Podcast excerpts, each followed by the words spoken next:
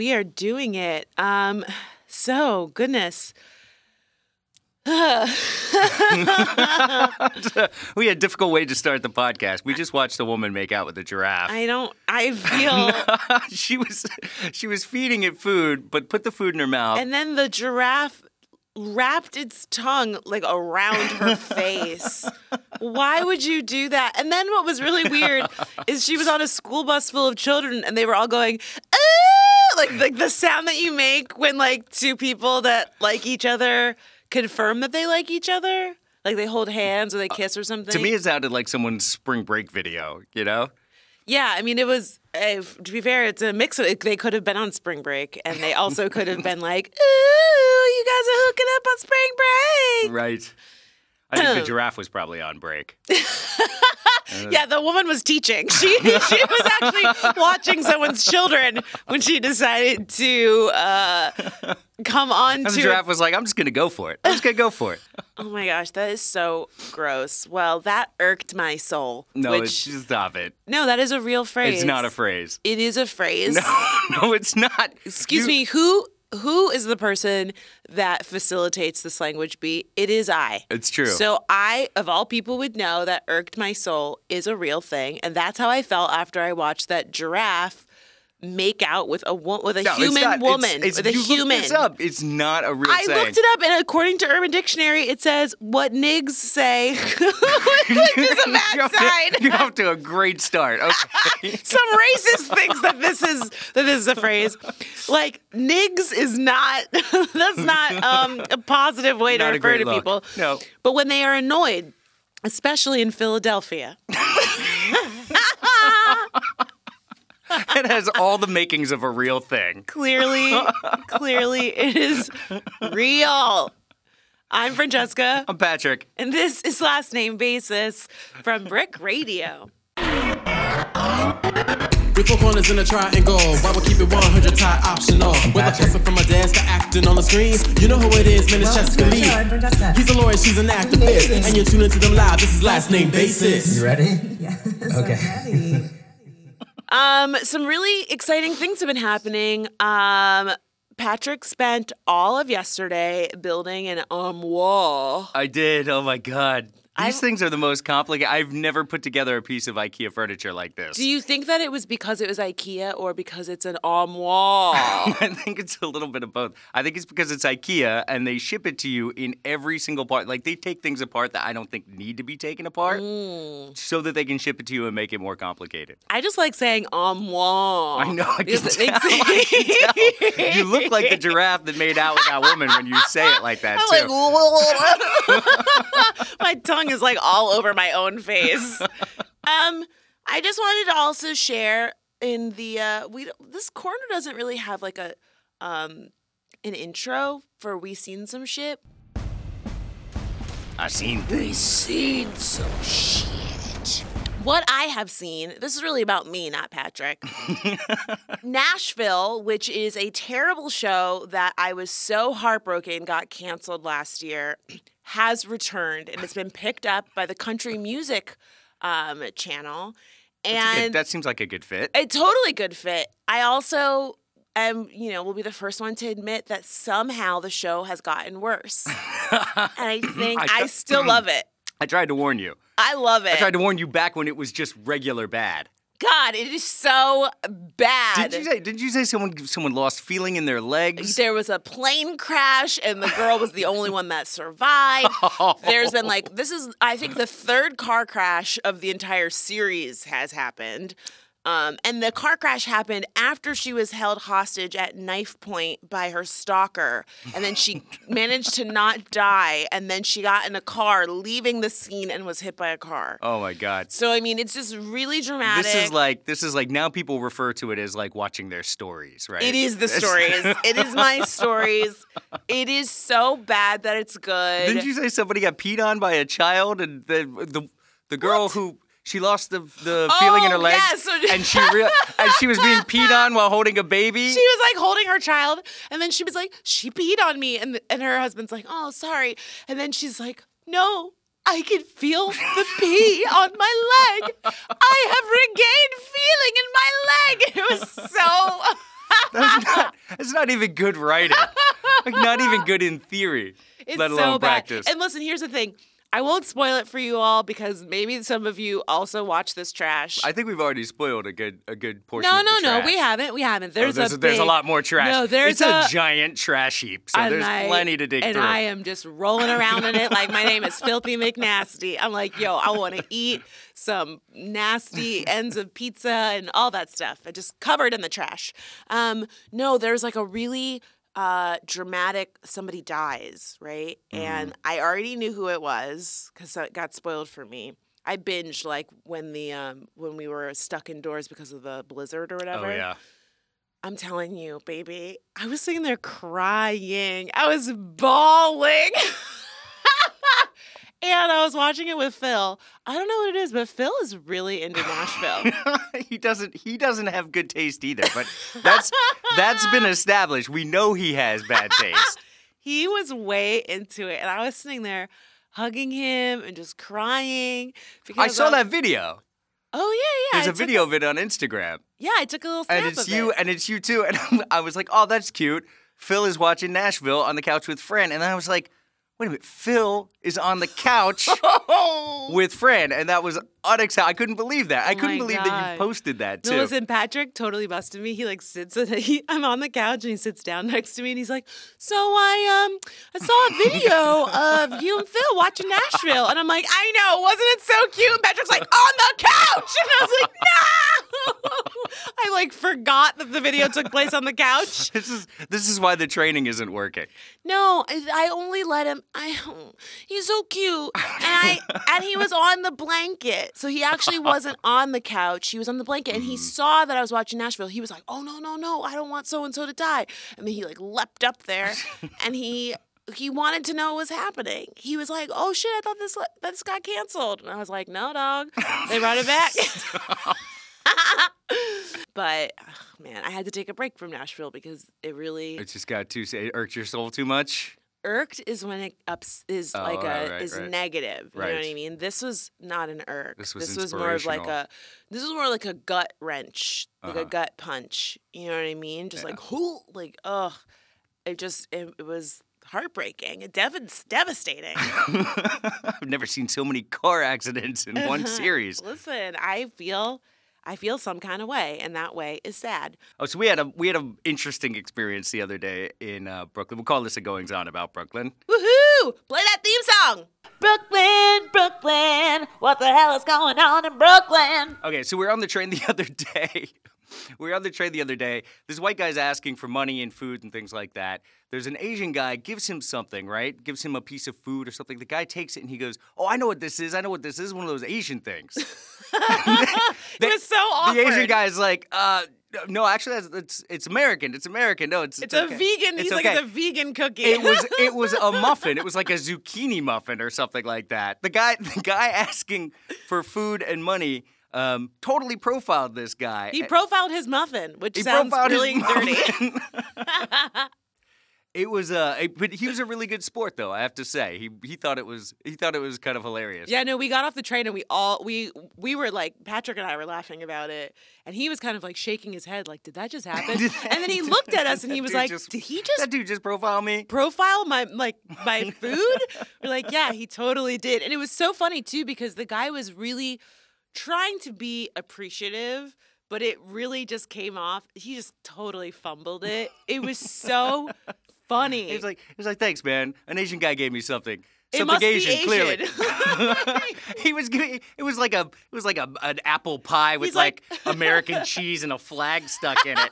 He's He's like, like, yeah, I'm yeah, from-" one of those Asian things. I appreciate it, Asian guy. He's like, I'm from Idaho. Like, what the fuck? I know too. Oh man. um, I would like to just uh, put out a retraction for the podcast. Oh really? Yeah, and here's the thing. I'm really embarrassed because, you know, we we try to run a tight ship around here. Uh, we cover. We're not a news podcast, but we try to talk about stuff that's happening in the world, things that are happening in our lives, and sometimes we get it wrong. And so, I would just like to let everybody know that we are taking responsibility for the fact that our current super is also not shit. Previously on the podcast, we said that the new super was a you know a nice guy. He is, and he is still in very great shape. he hasn't lost That a is single that muscle. has not changed, but he ain't shit. Um, and and I feel terrible for leading you to believe that he was, you know, a positive person in our lives, and he's I'm glad, not. I'm glad you've come to this realization because I knew he wasn't shit before. That was only because he had a hot body. As soon as you told me like, he was good looking, on, sir. I knew he wasn't shit.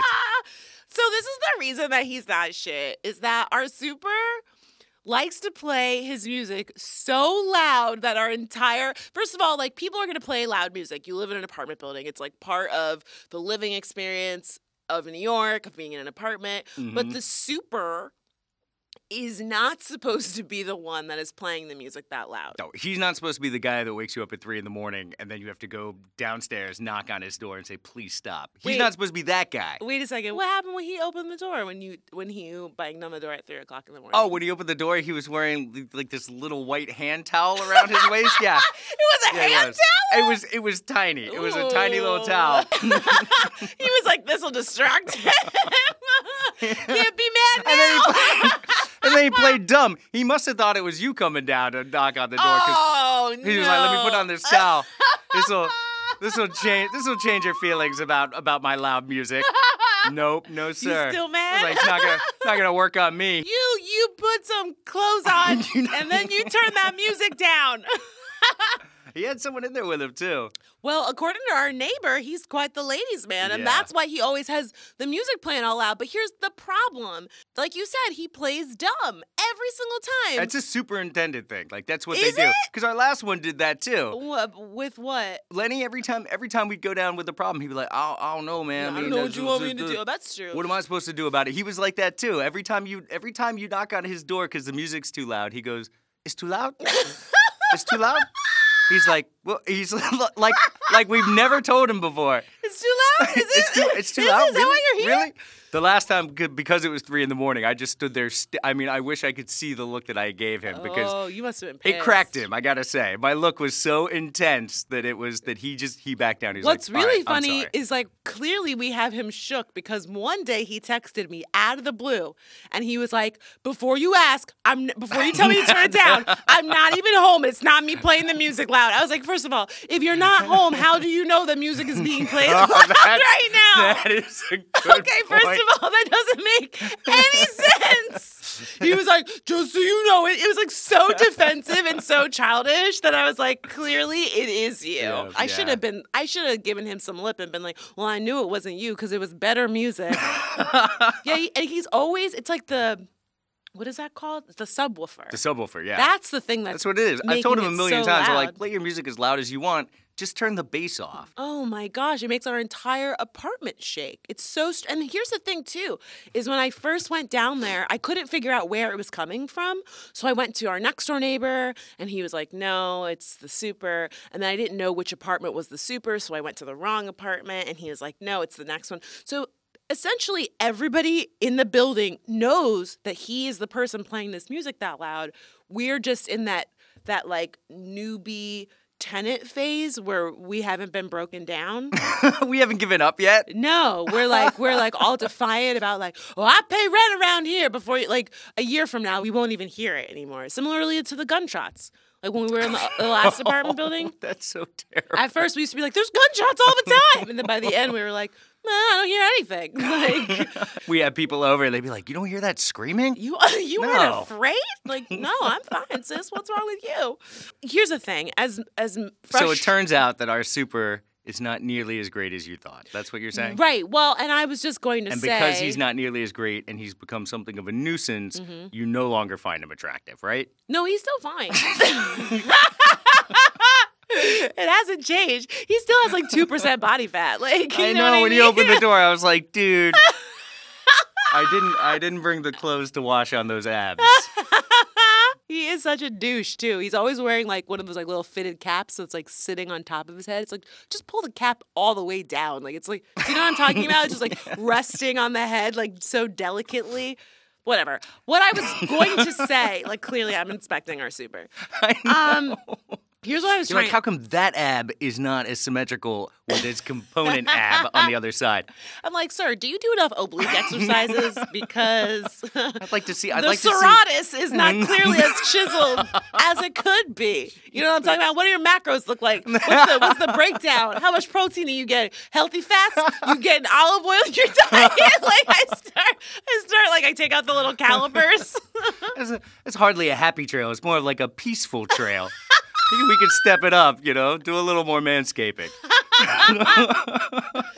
Um, basically, as frustrating as it is, on the positive side, we now have more content for the podcast because there were some days where I thought my apartment experience is so positive that I don't know what, if anything, I will have to say about living here that could potentially be some good content for last name basis. So again, I want to apologize to the audience for leading them to think that our super was a step up. But I also want to say thank you to him because Thank this man. whatever he doesn't listen to our podcast.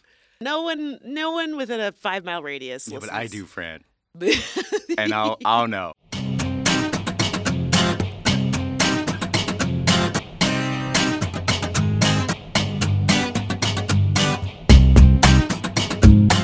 You have something else next lined up for us? Yeah, I do. I um I am super excited to be introducing the return of a new corner here on last name basis called Oh baby, baby.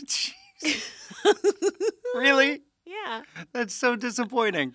Why are you disappointed? I just like I just was I've I, since the first time you did this I've been waiting for it just to just to trail off be forgotten about but you keep doing this is now three times you've brought this back to our humble podcast so that you could do your Britney Spears impression.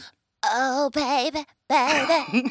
What is this installment of Oh Baby Baby? About? Okay, so this one is actually just like a, a story that I found um, Googling around the internet. Did you just Google babies?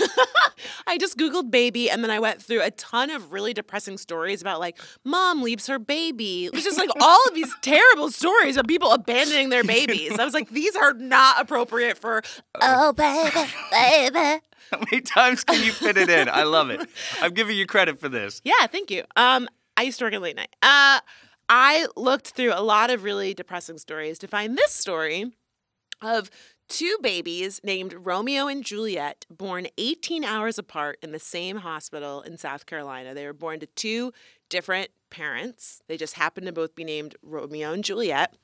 And the hospital's official newborn photographer posted about them on Facebook, calling them star-crossed babies. Um, and that everybody was all about like leaving those comments like they're already like the cutest little couple, like, oh, they're in love. And this really bothered me. this like pissed me off. Did it only piss you off so that you had pretense to put it on the podcast I so mean, you could both, say, "Oh, baby, baby"?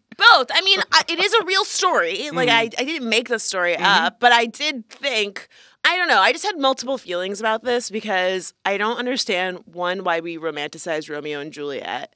Um, the story ended in suicide, and they. Knew I mean, it didn't go well for anyone. that's what I'm saying. Like, so why is it like, oh, they're in love? Like, do you know how Just Romeo? because it's a famous love story, right, but I'm but just it's not really a love story because there are a couple of kids, and they're just like, "Hey, and Romeo was good." kind of like a stalker. Like he climbed over her. Like she didn't ask him for that. You know what I'm saying? Ask somebody before you climb up their wall and into their window. I guess that's, like that's like I guess that's fair. really rude. You guys knew each other for three full days, and then like six people died. You know what I'm saying? Like that is some shit right there. Yeah, and why well. are we saying that these babies have that to aspire to? Side note, why are we trying to like pair babies up? They're babies.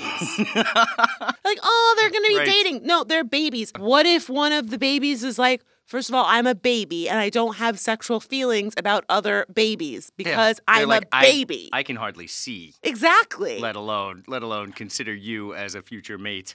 Right, exactly. And you don't know. It's just like I don't know. I just think it's weird when people take children and say like, "Oh, they like each other. They're dating. That's they're, so weird. they're like boyfriend and girlfriend." Like it's just really gross to me and it pisses me off. And I just felt Get mad, friend. I am Get angry. angry. and I thought this is a great reason to include this in the podcast because I'm pissed. It's also about babies, and I can say, "Oh, baby, baby."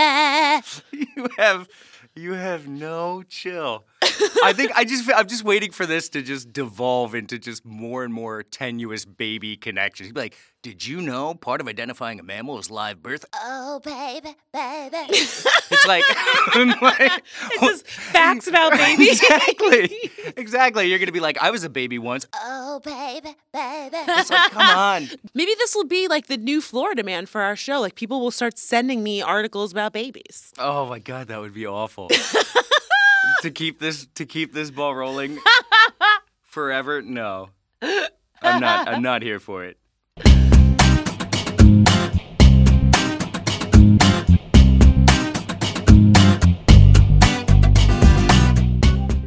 Okay, so this is kind of kind of serious, uh, but I wanted to get your take on this. I feel like it raises so many issues.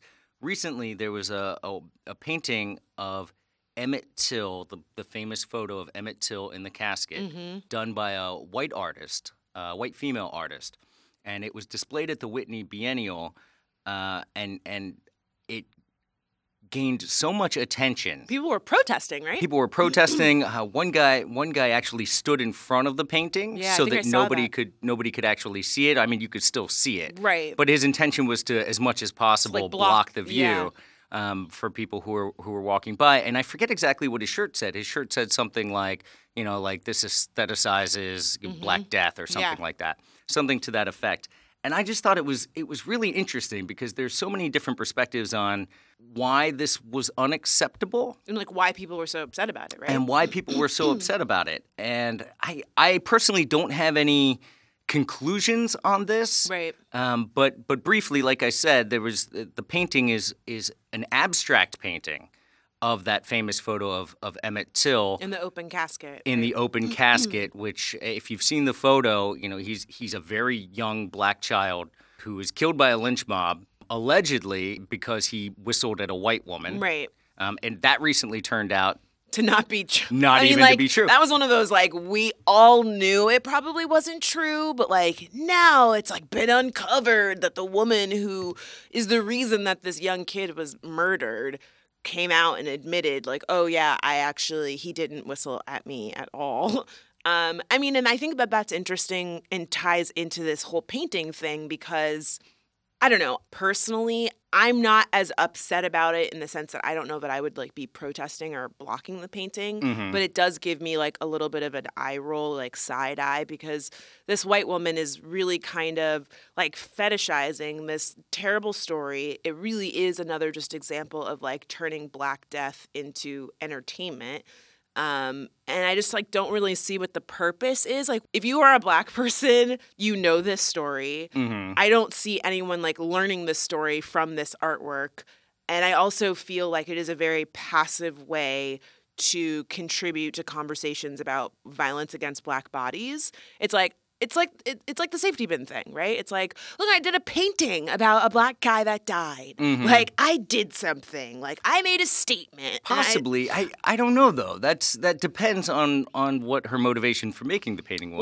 Well, her the quote the quote that you shared here. Mhm. She says, "I don't know what it's like to be black in America, but I do know what it's like to be a mother." Emmett was Mamie Till's only son. The thought of anything ever happening to your child is beyond comprehension. Their pain is your pain. My engagement with this image was through empathy with his mother, which I mean, it you know, it's one of those things where like I, don't doubt that her intentions were to, you know, kind of um, to see that experience and like put herself in those shoes as a mother, you know, clearly that's what she's trying to do. Mhm. I, I just do think it is again not very sensitive to the story and to like what actually happened. Like this is not like fiction. Like this was a real person. This is unfortunately a story that is very similar that we've seen play out throughout history to this very day like even when it comes to like watching black people get killed on Facebook and like watching clips of them on video or, you know, photos of Trayvon Martin's dead body like on the cover of these news sites. And like, this is something that we've seen for a while and it just feels really insensitive in that respect. Mm-hmm. Um, I, I, I'm curious if this had been painted by a by a black artist, would that change things? oh, absolutely. because this is what's this is kind of what's interesting to me is is that one of the people uh, who who criticized this was uh, was a was a black artist, a black painter, and I guess she painted a number of uh, paintings based on that image of Emmett mm-hmm. Till, and she seemed to think that it, it was unacceptable because it was a, a white artist doing it. I think so. and and I can I completely respect that, and that that makes sense, especially in a world where, like you said, there are a lot of images that are passed around, and then and then contrasted with when when a white person does the same thing or is killed by a police officer on camera, Right. it doesn't get traded like some sort of commodity, Yeah, absolutely. like it does. And in in that sort of environment, it's easy to understand, you know, why this is unacceptable or or, or why this is in bad taste, if nothing else, for somebody who might have even done it for the right reasons.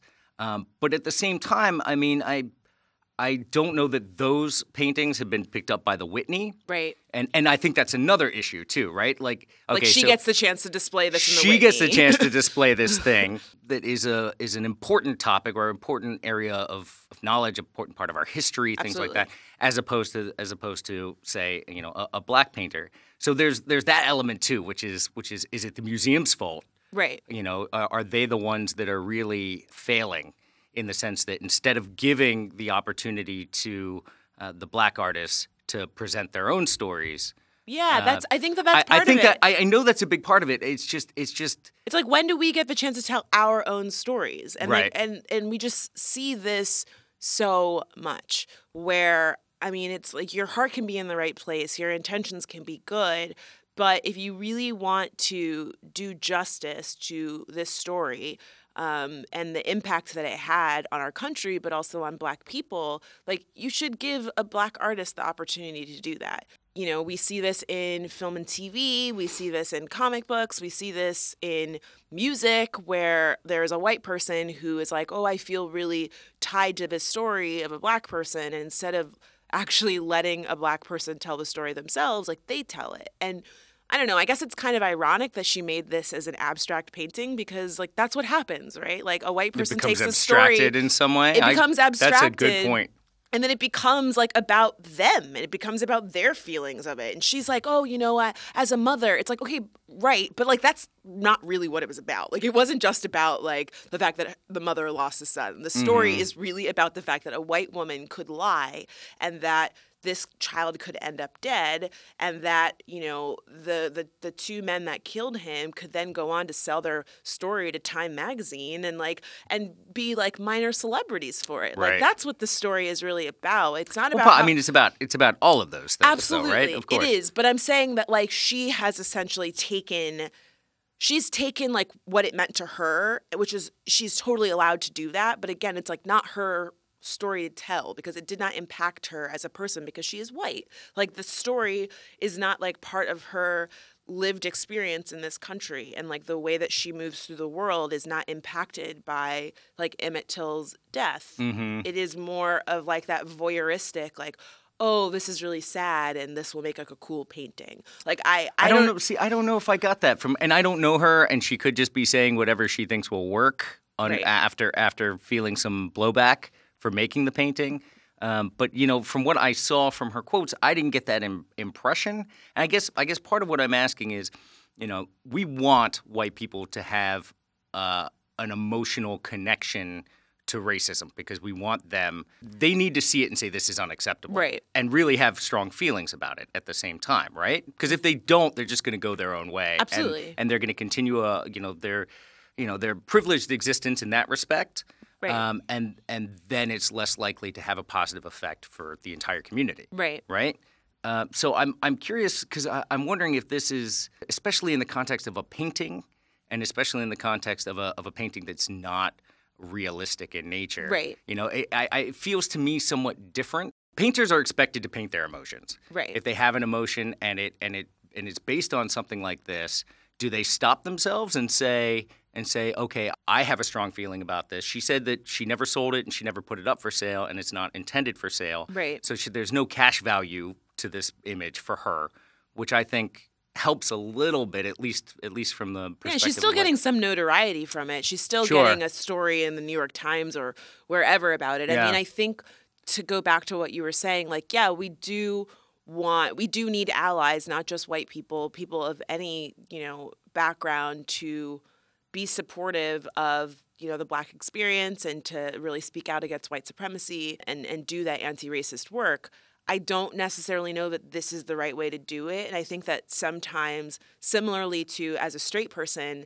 in order for me to support LGBT folks, I have to make sure that my voice is not the center all the time. Mm-hmm. And I do think that, unfortunately, like this is one of those times where, like, I'm just going based on what she said. Like, Right. this is about her feelings as a mother, but like, sis, it's not a- like the story of Emmett Till is not about you as a mother. It's like, Sure. it's literally about like, what is the story actually about? And in order to really do the story justice, in order to really uplift a conversation about that, like sometimes you have to step back and let somebody who's more qualified to speak take the reins and do that. You know, the same Yeah. way that there are lots of black artists who have made artwork about Emmett Till and about how they feel as black people raising sons of their own. Part of the story is that Emmett Till was, you know, coming from the north and going to the south to visit family and that his mother was like, "No, listen, you have to be careful down there. It's very different." And like this mm. idea of like letting your child leave the nest and realizing that there's as a black parent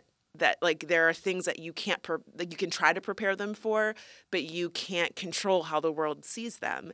You know what i mean? Like those are very unique and like personal feelings towards this story that a lot of black people a lot of black women uh, especially can relate to like just the idea of like being fearful for their children and like that the world doesn't see them as children forever uh, or as a young child they're seen as like grown men and, or grown women. Like those are all super important conversations that this woman is not in a position to have. Those are not things that she's ever experienced. And so we want her to be empathetic. We want her to understand that stuff, but she can't do it if she like centers it around herself. You know what I mean? And Mm-hmm. Well, so well, I guess, and I completely understand and do agree. Like I said, I don't. No, I know. I'm not sure exactly how to feel about this because it raises a lot of questions. It's complicated you because you, about said it's like a spotlight. painting. It's a painting. You know, I right, get exactly. that. And you're a painter. It's not like uh, it's not like the person who's choosing which photo goes along with a news story and Right. then gets and then gets broadcast out to you know hundreds of thousands of viewers who rely on that for news and perspective. You see what I'm saying? Right. It's a little different. And you had mentioned the spotlight specifically,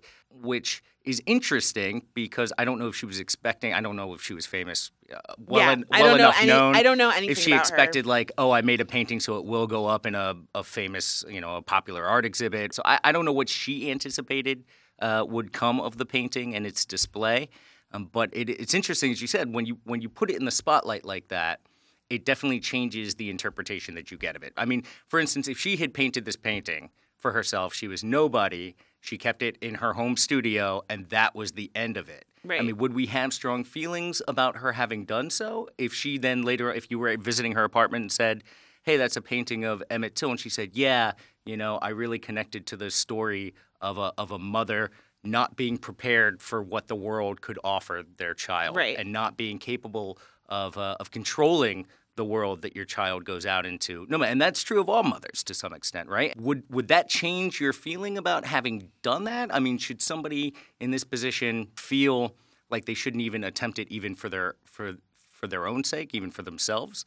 If it was just a private artistic enterprise, and she, you know, let's say she honestly did have the feelings that she had mentioned here. Here's the thing. I'm I'm of the mind that like you you gotta do you. Like I can't tell someone like, oh, you can't paint that painting. And similarly to this, if you want to hang it up in the Whitney or you want to have it as a a personal uh, thing in your home, like I think that that's totally fine. Like that's your prerogative. I think the the broader thing is that as an artist, as a person who's a creative, um, you kind of have to understand that once you put work out into the world, like part of that is to be consumed by other people. And you have mm-hmm. to, or hopefully you're sensitive to the fact that it's going to mean different things to different people based on like who they are and what stage of life they're in or where they're from or whatever else. I think the issue for me at least, is like hanging it up, hanging it up in the Whitney versus like having it in your home. The Whitney feels like very performative. It feels like Sure. that that like performative allyship. That like, Right. look at me, I am like a woke white person that knows about this story, and it's like, okay, And good I'll- for you. And I'll add to that, that that no matter how heartfelt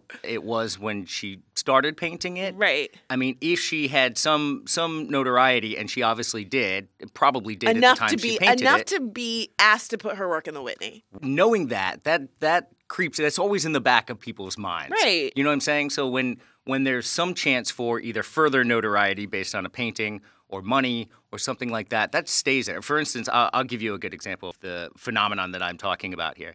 I deal with a lot of uh, plaintiffs who are who have been injured and they have honest injuries. I mean their injuries almost across the board are real injuries. They've suffered they've they've had a lot of hardship. Whether or not they're right about their claims whether or not my clients were actually negligent uh, in causing They were injuries they were hurt. So they're sympathetic like right out the gate. But every single one of them at deposition lies and hyperbolizes the consequences of what they've gone through. Because suddenly there's an audience. because there's an audience and because there's money involved. My point is is that these people have real injuries, but despite the honesty in in bringing the action, by the time they get to deposition they're lying about what they've gone through. You know what I'm saying? So it's it's interesting to see people who are otherwise honest um, suddenly lie to get more out of out of their position. yeah, and I mean, see what I'm saying? unfortunately, that's I- human nature. Exactly. Unfortunately, And I think I think that's I think that applies to something like this. And like you were saying, it's like,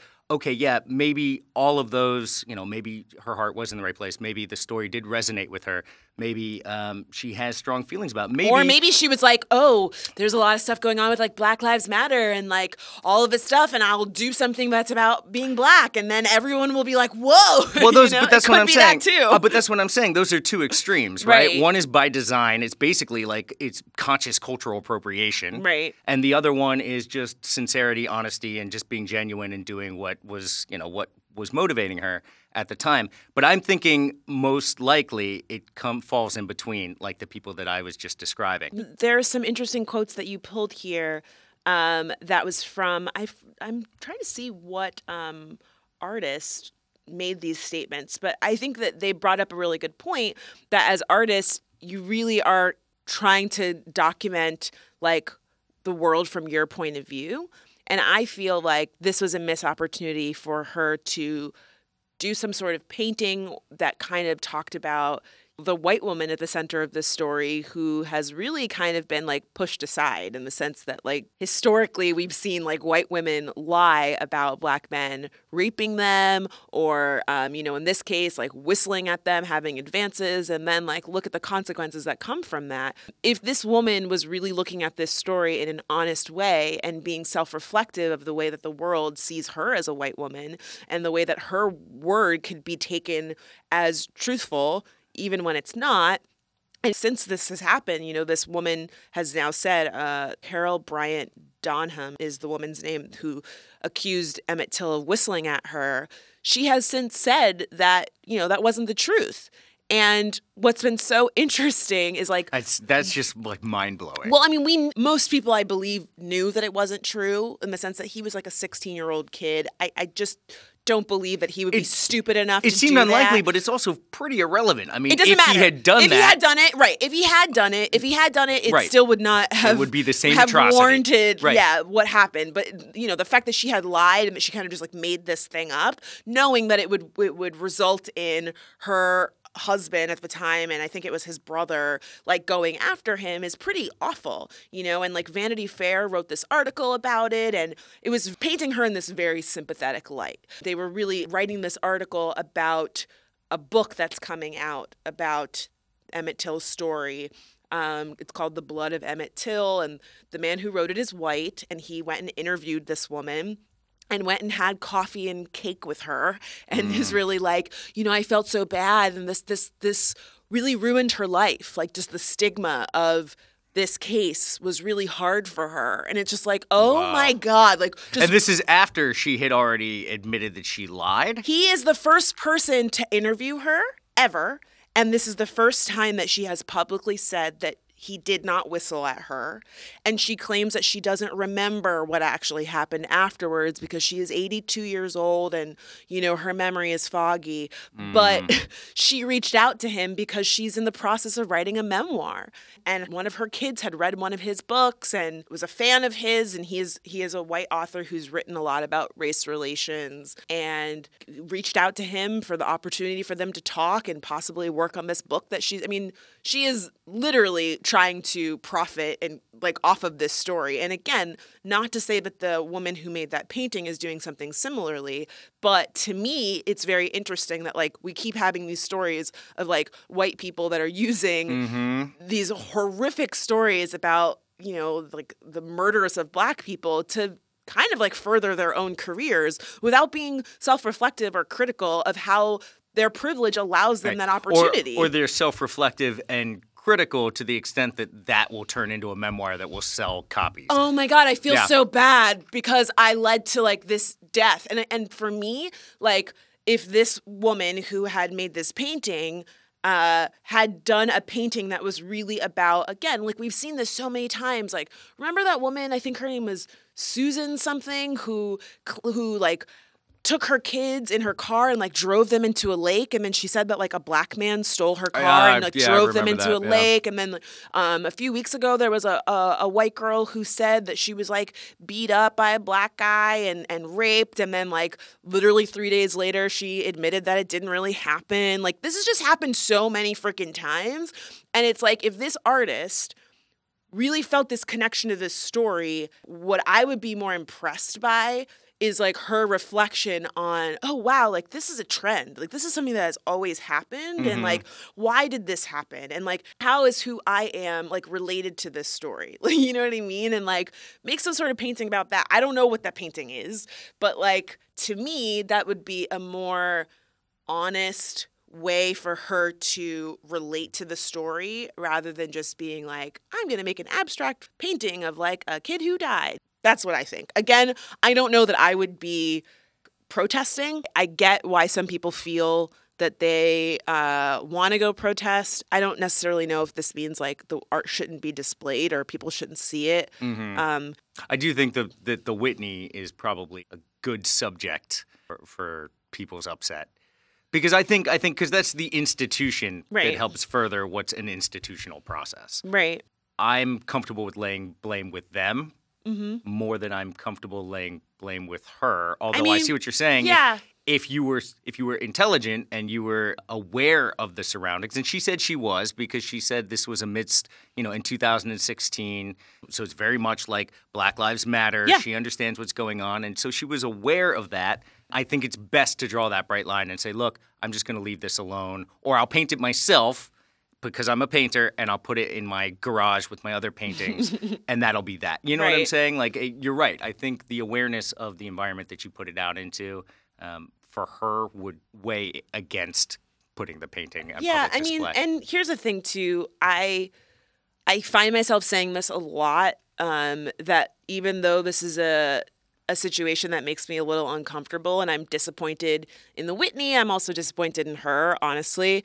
I do think that like the benefit is that the conversation is happening and maybe there are people other artists who are going to see this whole story play out and it will make them think a little more critically about the art that they create and how they support artists of color or they support artists from communities that they're not a part of in order to kind of like let people tell their own stories. That is a positive thing, right? Sure. It sucks that sure, this is what it took to have that conversation. Yeah, yes. I mean, yes and no. I, I think, especially something like this, this story lends itself to a, a better conversation because it does deal a little more with how we act as individuals uh, because this person isn't an institution. Right. she's an artist. Like you said it's nuanced. There's a lot of different layers to the whole thing so it's not something that can be tied up with a little bow. Um, everyone's going to feel differently about it so i don't know. I'm glad that we can get deep on our podcast sometimes. We do. So deep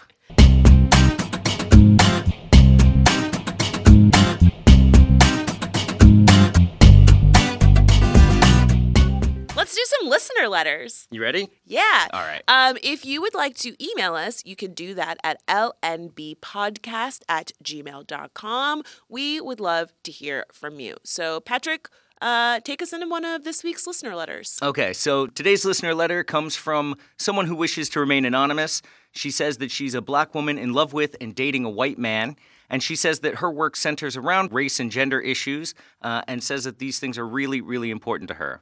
But she says she often feels anxious about how other people of color perceive her in public, uh, or even how her friends perceive her in public for being with a white man. Uh, she says she feels like some sort of hypocrite and always wants to let people know that he's one of the good ones, like one of one of the one of the okay white people. Okay. And she wants to know, do you have any tips for this? How do you deal with it? How do you get other people to think that I'm one of the good ones? she didn't say that. She didn't say that. But I'm You're asking. I'm that. actually asking. you want to know? How do you convince our friends that I'm okay? Um, so this is really funny. If I got a dollar for every single time I got this question, right? I would be a millionaire, honestly. I get this question so much. And it's so funny because actually, just recently, a post on Twitter went viral that was calling out me and Kat Blaque for being, quote, anti white and having white uh, partners. As if to say you're a hypocrite.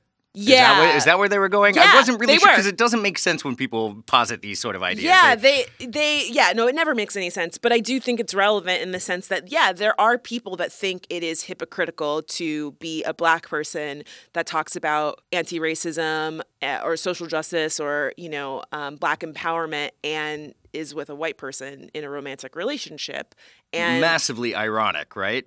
yeah, Because all they're doing is showing like they can't see like how those two people could be compatible. Well, I think the problem is is that a lot of people incorrectly assume that like advocating for black people means that you hate white people, um, which you know I don't hate anyone.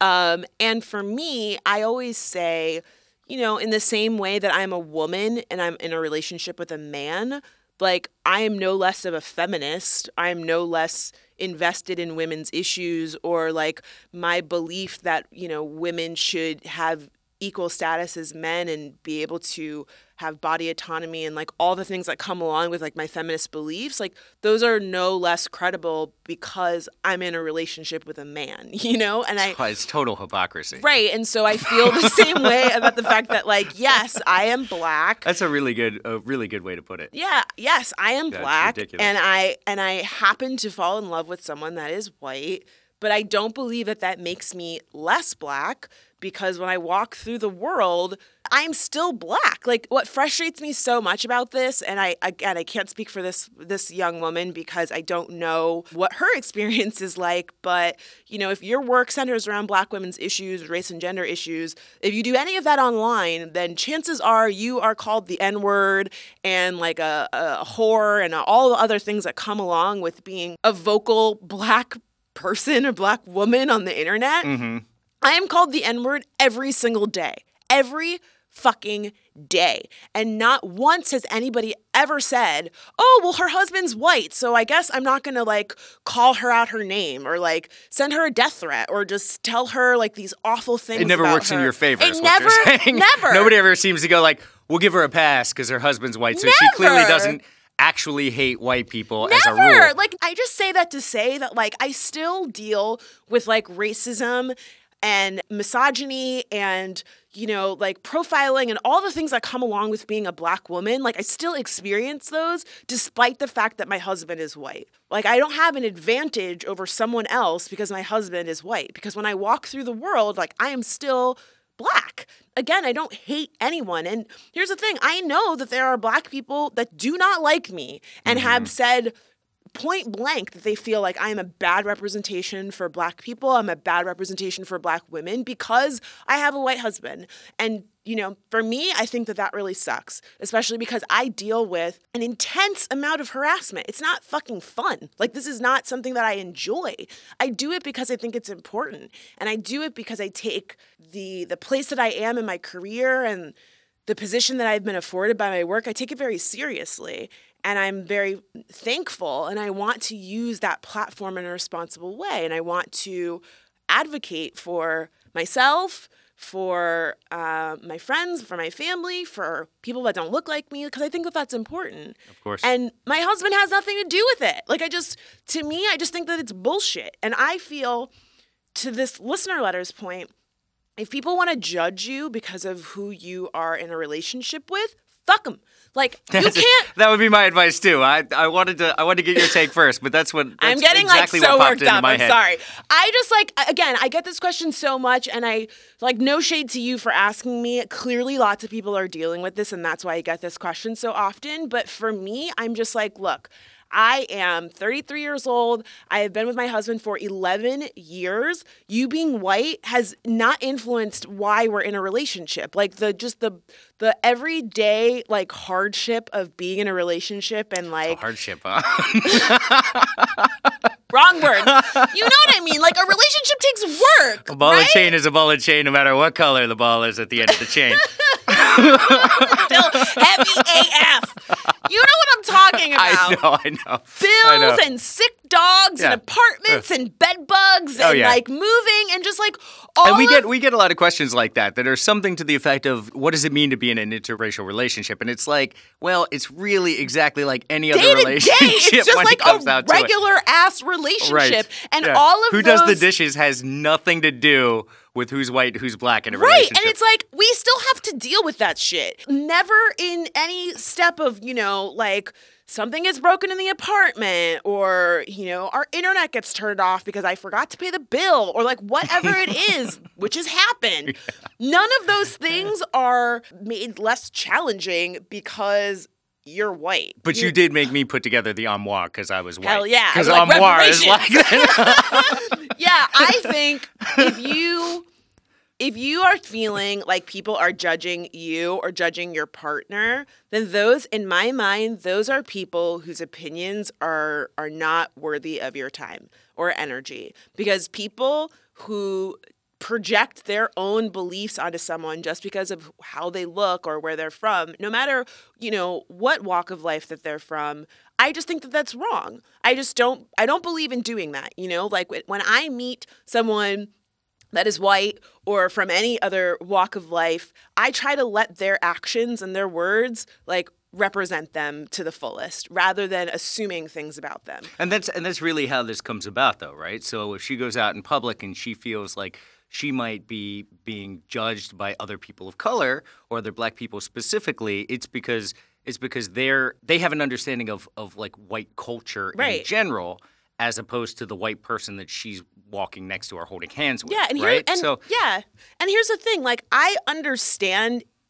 As much as it frustrates me, I do understand that there are a lot of black people, a lot of people of color that have had really negative experiences with interracial dating, whether it's just being fetishized or just dealing with like blatant, flat out racism. You know, my mm-hmm. my I have not been on dating apps because those were not a thing when we first started dating, but oh yeah, that must I make know it from a lot of that must make that sort of fuckery more efficient. Ooh, look at you saying fuckery. Uh, there are a lot of people that deal with just like blatant racist messages on these dating apps where people just say terrible things to them or like in their profiles say stuff like no spice, no rice, which means like no Latinos, no Asian people. Like there's like Oh code God. words for just like how to be a racist basically in your dating profile. So I get it. There are people who have been burned and so like their inclination is to th- incorrectly assume is to be suspicious, sure. right? Like I get that.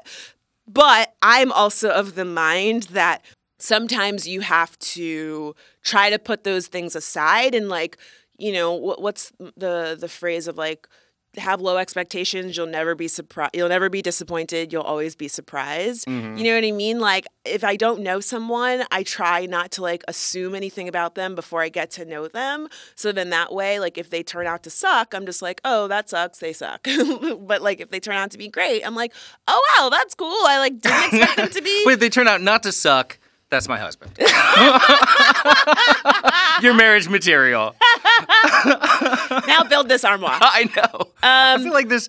I feel like this conversation didn't go particularly well for me. No, it did. I'm kidding. No, I know. I- Listen, here's the thing. I, I, I'm sorry that this continues to happen, and and again, I deal with this all of the time. We've been together a long time, and you know, it, it's funny and annoying to me only because like people assume like oh you only date you only date white men and it's like you don't know anything about the people that I dated before Patrick. You don't know anything about me. Like you are assuming that I have a preference for white men or that I have decided that white men are better or that I chose you over like I had you and a black guy, and I was like, well, I think I'm gonna go with the white one. Or like, oh my god, remember the, oh, this guy? Pretty oh, much the same, all in all. I think we, I think I talked, I think we talked about this. This guy made this like 12 minute video saying that I'm the original Rachel Dolezal. Yeah, we talked about this. Did we talk about yeah, this? yeah, at length. Oh, I don't remember anymore. um, but like, what was so interesting to me was that the guy said that I married Patrick because he was white and rich, and I was like, Patrick is rich. Like, where did that come from? Like, people assume. Yeah. I mean, and again, Yeah. no, not to put your business out there, but like, Patrick is not rich. Like, you're not, and it's totally okay. Baby, You're because ruining I, the illusion. Just I- like when you told everybody that our couch chat wasn't actually on the couch. These people all just assume that I'm mega rich. Listen, if you could have seen Patrick when we first started dating, I love you, baby, but you were a mess. You were. Remember those jeans with the hole that was all the way to the floor? Remember the hole in the bottom of the car where we could see the road while we were driving? I was terrified. It was a it was a rich hole. It was a whole stuff with money. You put money in it to make sure that nothing fell through You the bottom of the you know floor. how much it costs to have a hole cut like that in the floor of your car? Oh, that's really cute. It's in the shape of a heart. um, so yeah, people assume all sorts of things about us and about and about Pat. Um, I've read some wacky conspiracy theories about our relationship, about like what we do in the bedroom because you're white. Like it's crazy. and, uh, and I'm just like, what is wrong with people? I don't know if you guys know this, um, but sex happens totally different for white people. It's a completely different thing. I lay my eggs in the middle of the room and then I leave. I do this bizarre dance around the pile of eggs for a while. and then we and then we go get dinner. Oh my god. Listen, I'll end on this. I personally try not to think about what anybody else is doing in their relationship, largely because I am more focused on what's going on in my life and what's happening in my relationship. And I think that is symptomatic of a healthy relationship and and someone who is actively working to better themselves and focus on the work that they think is most important. And to that point, if someone else is spending time thinking about what's happening in your relationship, I would then surmise that they are lacking in some part of their life because who the fuck has time to theorize about why you are with your man or how he treats you or what he does? Unless it's your mama? Like i don't understand like why they're thinking about it. You know what i mean? And Yeah. even if it is your mama sometimes you gotta say mom mind your business. I'm happy. You know what i'm saying? Like just like let me do my thing and if something is goes wrong i'll let you know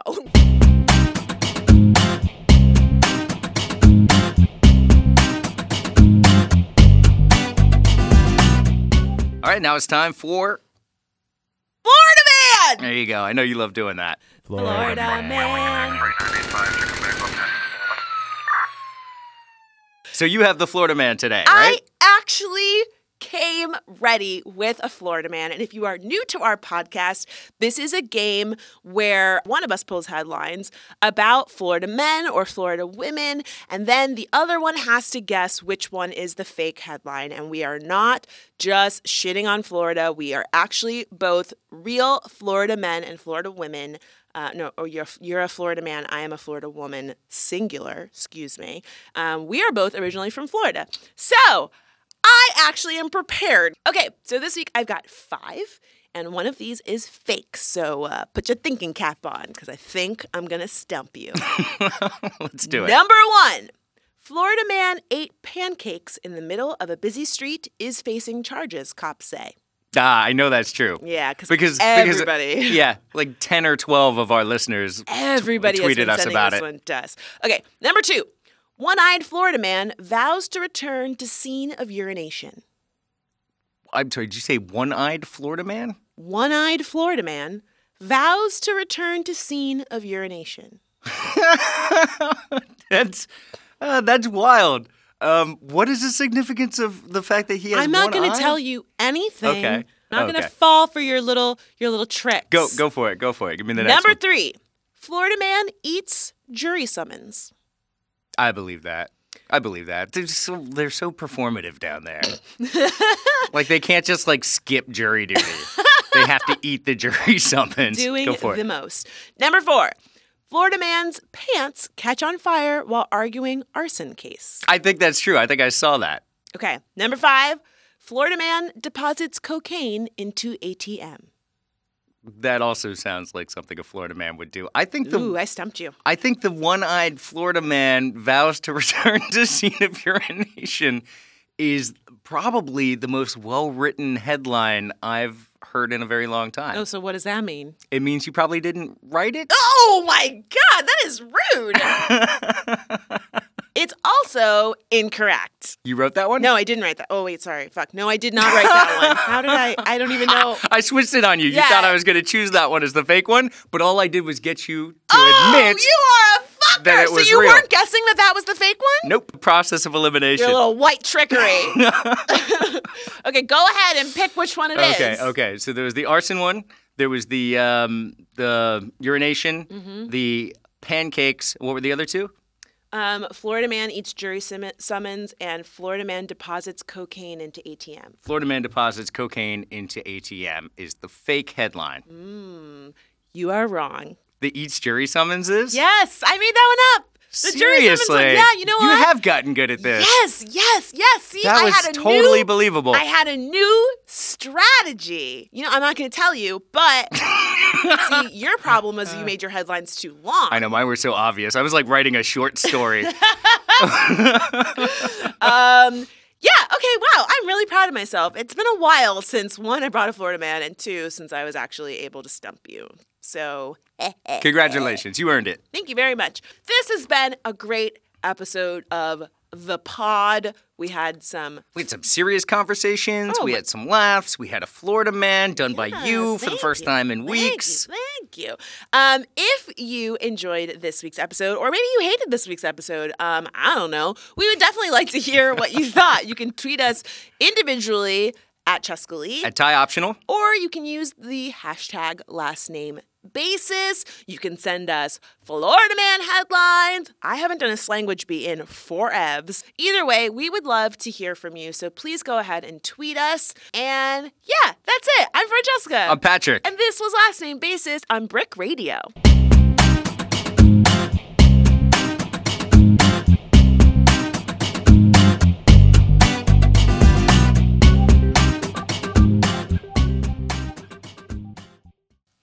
Um, you know what? My soul is feeling some kind of way. Is it irked though? Is it irked though? It is irked. Well, no, not anymore. Now I'm now my soul is hype for the podcast.